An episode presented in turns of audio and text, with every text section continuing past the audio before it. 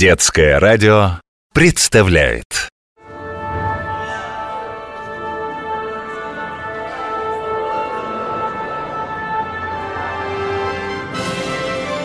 Где живет музыка? Вы слышите эти чудесные звуки, словно кто-то играет на солнечных лучах и струйках воды. Это цимбалы, мои старинные подданные, с которыми всегда весело и радостно на душе. Здравствуйте, наша повелительница, королева музыки. Мы специально приехали к вам, чтобы развеселить вас и ваших друзей. Я цимбал. Мне очень приятно. Скажите, как у вас получается издавать такие прекрасные звуки? Сейчас я вам объясню. Смотрите, Ваше Величество, вот мои струны, их более 30. По ним можно бить палочками с крючочками или молоточками на концах.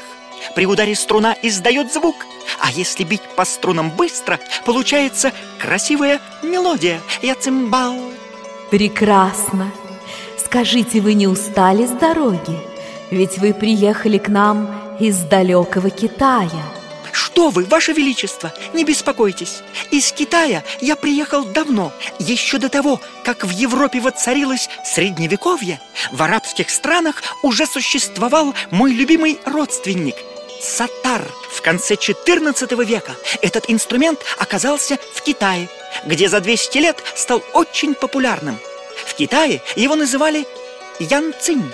А уже потом, довольно скоро, цимбалы оказались в Европе и тоже стали одним из самых популярных народных инструментов. Когда я недавно отправилась в путешествие, я слышала красивые песни цимбал в Румынии, в Молдавии, в Венгрии, в Польше и в Словении. Меня удивили цыгане. Они очень красиво играли на цимбалах, сопровождая эти звуки пением скрипок. Вы правы, Ваше Величество, нас любят в Греции, и в Армении, и в Белоруссии. Нас до сих пор считают народными инструментами, однако встречаются и большие цимбалы. Они играют в больших оркестрах, исполняющих серьезную классическую музыку. Я цимбал. Очень интересно. А теперь, мне кажется, настала пора услышать музыку. Сегодня, Ваше Величество, мы сыграем для вас эту прекрасную мелодию.